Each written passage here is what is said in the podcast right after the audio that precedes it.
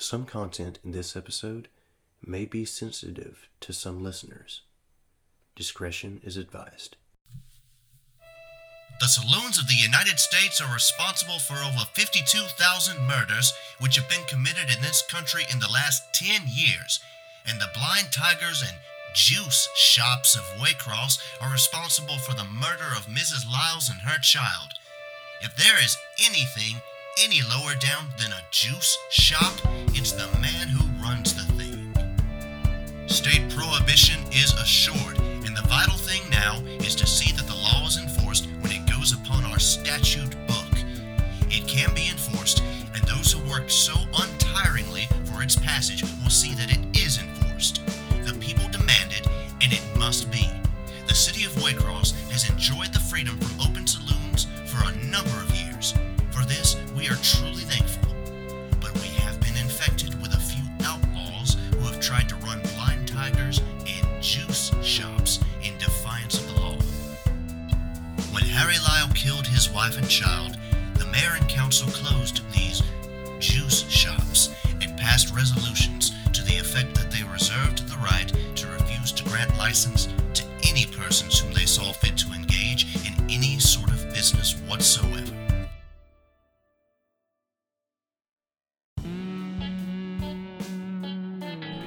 The two pieces you just heard read came from an early Waycross newspaper called the Waycross Journal. The year is 1907. I'm Connor, and I'll be your host for this episode of Tracking the Xtras, part of the podcast Tracking the Cross, covering all of Southeast Georgia history. Temperance. The abstinence from alcohol for medicinal and recreational purposes was quickly making a name for itself. Groups dedicated to its cause, such as the Women's Christian Temperance Union, are fighting tooth and nail with the gospel as their shield to enforce temperance as the law of the land. Although national prohibition of alcohol would be nearly 15 years later, 1907 would be the year Georgia stakes its claim as the first state in the South to go dry. In such southeastern communities like Waycross, temperance was already in full swing. It seems as though this railroad town has branded one certain individual as an enemy to prohibition and all that it stands for. Someone who can be blamed for the closure of all the juice shops in the area one Harry E. Lyles. The February 1st issue of the Waycross Journal paints a tragic scene of what took place the Wednesday evening of January 30th, 1907. Murdered wife and baby, H. E. Lyles used shotgun. Had been drinking very hard ever since Christmas. Says he was not drunk, but that shooting was an accident. Mrs. Lyles was but 17 years old and came from Moultrie, Georgia. Had been married 18 months.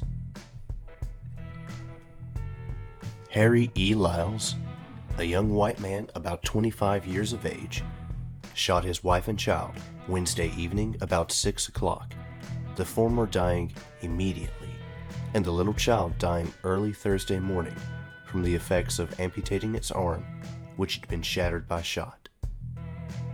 Lyles had been drinking for several days, and on Wednesday went downtown and got his gun, which he had loaned to a friend. Lyles got the gun about noon and had been walking about the streets with it for some time. People who knew Lyles was drinking asked him what he was doing with a gun, in answer to which he stated that he was going to send it to his wife's home at Moultrie, where he would shortly go for a hunt. It developed, however, that Wednesday about 2 o'clock, Lyles was in a restaurant and had threatened to shoot Mr. B. H. Thomas of this city. Thomas owns a barber shop which Lyles has had leased for some time. Lyles had been drunk since Christmas, and Thomas had revoked the lease. This angered Lyles, and it is supposed to be the reason for his threatening to take Thomas's life. Shortly after Lyles made this statement, Thomas passed him on the sidewalk and though he had the gun in his hands, he made no attempt to attack Thomas.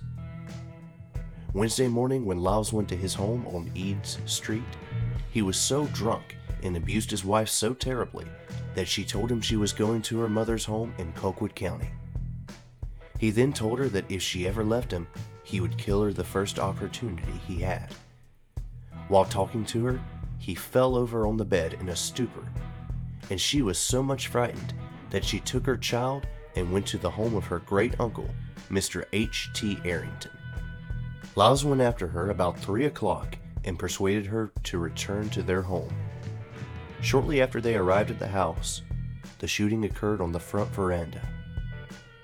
Lyle's statement, as given to a journal reporter Thursday, is as follows I had been drinking for several days, and yesterday morning was drunker than usual.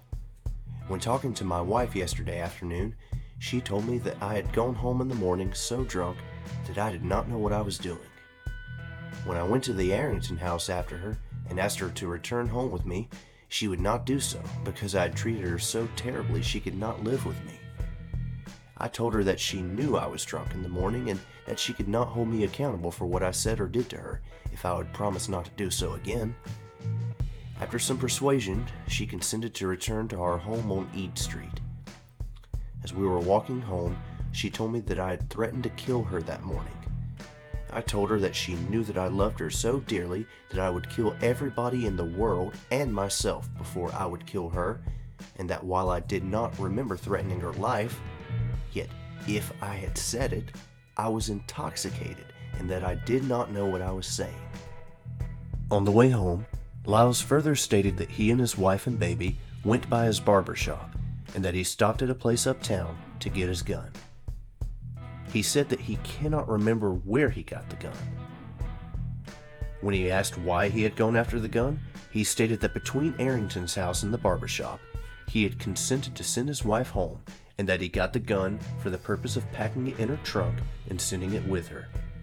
Lyles said that they walked on home from the barber shop, and as they went in the gate, he left the gun leaning against the fence by the gate, and that he and his wife went on into the house. While she was preparing to go away on the six o'clock train, he went out into the yard to walk about, as he was very nervous from his long siege of drunkenness. He states that he had forgotten about his gun that he had left at the gate and went to get it and was carrying it in the house to put into the trunk as his wife came out the door with her wraps on and the baby in her arms on the way to the depot. In taking the gun from his shoulder, Lyles says that he accidentally pulled the trigger and that the gun discharged in his wife's face, and this excited him, so he supposes, that he pulled the trigger again, which accounts for the second shot which was fired into the floor of the veranda. When asked if he was so drunk at the time of the shooting that he did not know what he was doing, Lyles stated that he was not drunk at all at that time. He says that he was nervous and somewhat excited but that he was not drunk. When asked if he was positively sure that both shots were accidentally fired, he said, My God, man, yes. Do you think that I would shoot my own wife? The bodies of the dead mother and baby were carried to the undertaking chapel of Lot Fane and Company, where the coroner's inquest was held. The verdict of the coroner's jury was willful murder. When seen this morning, Lyles seemed to be in a better condition than he has been since the shooting. Reverends Scruggs and Whittington went to the jail to talk to him, but he had little to say. When asked if he realized what he had done, Lyle stated that he did, but added that it was an accident.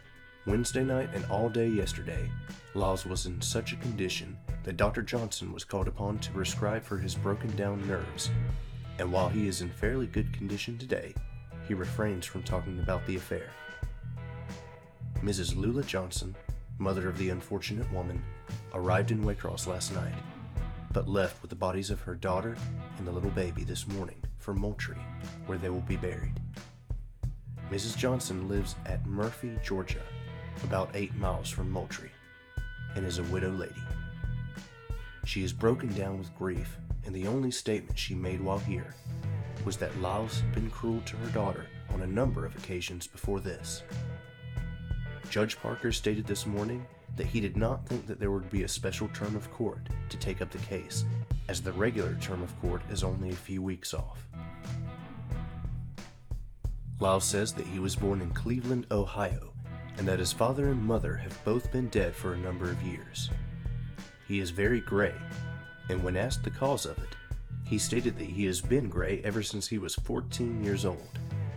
He has no brothers or sisters, and says the only relative that he knows of is an aunt someplace in Ohio.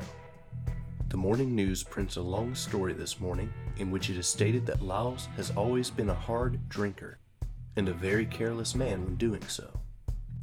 It states that he worked in Savannah for some time, and while there, he was arrested upon complaint of his mother in law, whom he left destitute, but she was persuaded to drop the prosecution, and his case never came to trial. Jilted a girl in Charleston, it is alleged, and borrowed money to get married, but left town instead. How premature Judge Parker's prediction about the court being settled only in a few weeks' time ended up being. Flash forward to Friday, October 18th, 1907. Were you to read the Waycross Journal on this day, the headline would say, Cases are in Supreme Court, several from this circuit. Lyle's motion for new trial will be heard on Monday. It continues. One of the most important cases that will be before the Supreme Court will come up next Monday, October 21st. Harry E. Lyles, now in Ware County Jail, has a motion for new trial, and this will be argued Monday in Atlanta by Judge J. L. Sweat, who, with Judge John T. Myers, represents the alleged murderer. Harry Lyles is not mentioned again until the March 7, 1908 issue of the Waycross Weekly Herald. It tells us his attorneys Judge J. L. Sweat and John T. Myers had petitioned the Georgia Supreme Court to grant a new trial due to alleged irregularities, but the case was refused. This will mean the hanging of Harry Lyles, unless Judge T. A. Parker or the Prison Commission intervenes. Then the community of Waycross steps in. on March the 20th, 1908. The headline reads Petition for Lyles. State of Georgia, Ware County. To the Honorable Prison Commission of said state. Whereas Harry E. Lyles was convicted at the April term 1907 of Ware Superior Court for the offense of murder in having intentionally shot and killed both his wife, Eula Lyles, and their infant child at their home in the city of Waycross on the evening of January 30th, 1907, and having been placed on trial at said term for the alleged murder of his said wife and the jury being unable to agree, a mistrial was declared by the court. Whereas being again placed on trial at an adjourned term of said court in May following, he was convicted without recommendation and sentenced to be hung. An motion for new trial having been made and overruled, and the case carried by his counsel, Judge J. L. Sweat and Judge John T. Myers, who had been appointed by the court to defend him, to the Supreme Court, where it was argued in October, and after being considered by said court for several months, was finally, on March 6, 1908, affirmed. And whereas, while his guilt has thus been established beyond a reasonable doubt, yet inasmuch as there was no eyewitness to the killing, and it is possible that the shooting may have been accidental, as Lyles had always claimed it was, and as Judge Warren Lott, who himself has since met death from the accidental discharge of his gun, testified that from an experiment made upon the scene with Lyles's gun, and as he demonstrated before the court and jury, it was possible for the shooting of both barrels and the killing of both the wife and child to have happened just as Lyles claimed it did. Therefore, giving Lyles the benefit of such possibility in the interest of humanity, and with the hope that the law will, under the circumstances, be sufficiently vindicated, we, the undersigned citizens of Waycross and Ware County, petition that his punishment be commuted to life imprisonment.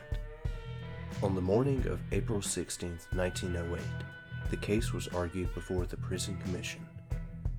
The following day, the Atlanta Constitution printed this account of the argument and of the Lyles story.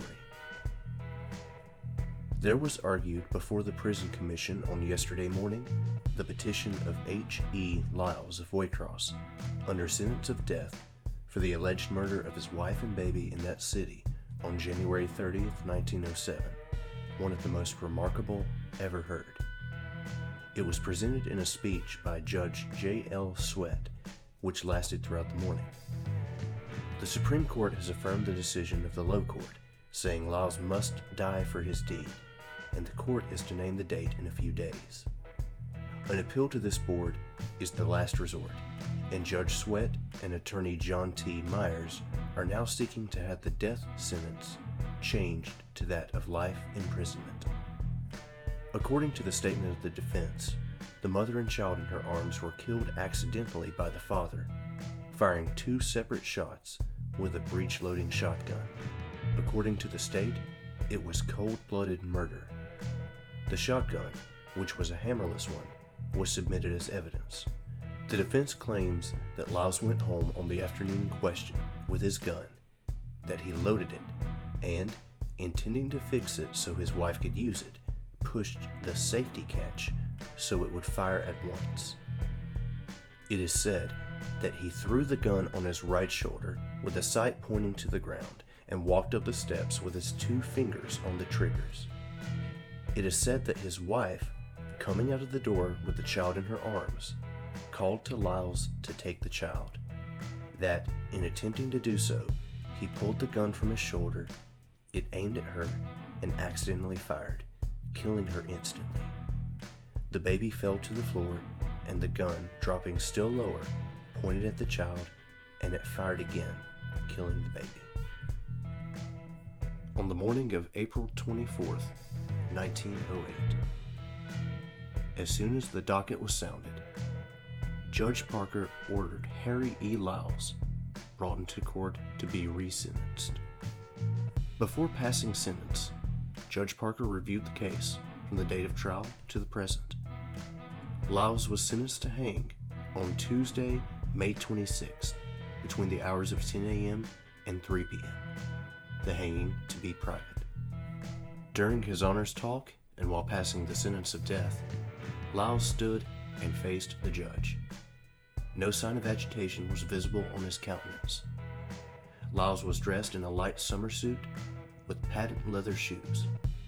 His hair has turned a little gray since his last trip to the courthouse, but otherwise there doesn't seem to be any change in the man. He is still confident that his sentence will finally be commuted to life imprisonment, but doesn't like to talk about the case. In the death sentence, Judge Parker named Doctors J. L. Walker and F. C. Folks as physicians whose duty it will be to attend the execution and to determine when Lyles is dead. It comes as no surprise that this news had been ruminating with Lyles for quite some time, causing him to turn to religion. Some months ago, Lyles was asked to be accepted as a member and to be baptized into Waycross's First Baptist Church. In the event that it occurs the following Sunday, Reverend Scruggs of that church will either baptize him in the Satilla River or at the Waycross jail itself. It has been nearly a month since Lyles had been sentenced to hang in the Waycross jail. The gallows among where Lyles will be hung are being erected in the northeast corner. May 29th, 1908. Shortly past noon, Sheriff Woodard of Waycross received a telegram from Governor Hoke Smith in Atlanta ordering the delay of Lyles' hanging until Tuesday, June 9th, when a proper hearing would take place. Also, Judges Sweat and Myers undertake to show so it is said that Lyles had been drinking Waycross juice for some time previous to the shooting of his wife and baby, and that while not intoxicated, his reason was dethroned. It is generally known and conceded by the people of Waycross that drinking this Waycross juice would make a person crazy. On June 12, 1908, a counteroffer is being made to the commutation of Lyle's life imprisonment. The citizens of Ware County, including one very concerned anonymous one writing into the editor journal, claims that Lyle's actions have been shown to be proven deliberate. Claimed Lyles had no sympathy for his actions and the ones he murdered, and claims that his last statement was fabricated in lieu of his lawyers and the Georgia Governor Hoke Smith. Dr. W. N. Yanny stands by the revised decision of the jury to seek verdict and believes the death penalty should be abolished completely. On June 18, 1908, 2:50 p.m. Hoke Smith, governor of Georgia, refused the application of Harry Lyles for commutation of sentence following the Prison Commission's decision to not recommend commutation. As it stands, Harry Lyles will face the death penalty at the Ware County Jail on Tuesday, June 23rd, sometime before noon. The day is June 26, 1908. It's a Friday. At 12:17 p.m., Harry E. Lyles is hung from the gallows at the Ware County Jail for the claimed accidental murder of his wife and child. 21 minutes following this, he was pronounced dead by the physicians on site. Lyle's neck was broken by the drop, and his body remained motionless. Reverend W. H. Scruggs of First Baptist Church of Waycross decorated Lyles' cell with flowers. He also conducted Lyles' funeral. Harry Lyles' actions, whether intentional or not, proved to leave a long lasting legacy not only on Waycross history, but that of the history of Prohibition itself. What was turn of the century Waycross expected to take from all this? And how will these events shape the remainder of Prohibition up to its passing on the national level and onto its repeal in future years and beyond? At the beginning of this episode, you heard that Waycross juice shops and the name Harry Lyles were intrinsically linked. But the story of Prohibition did not end with his hanging. Stay tuned and follow along with us on our journey. You can find us on Facebook at Tracking the Cross, spelled Tracking the X, as we delve into our next episode Prohibition in Southeast Georgia. Thank you so much for tuning into this very special episode. I'd like to give a huge shout out to my good friend Jody Parrott for providing, among other things, harmonica and lap steel as the soundtrack to this podcast that you hear right now. See you again soon, wherever you listen to podcasts.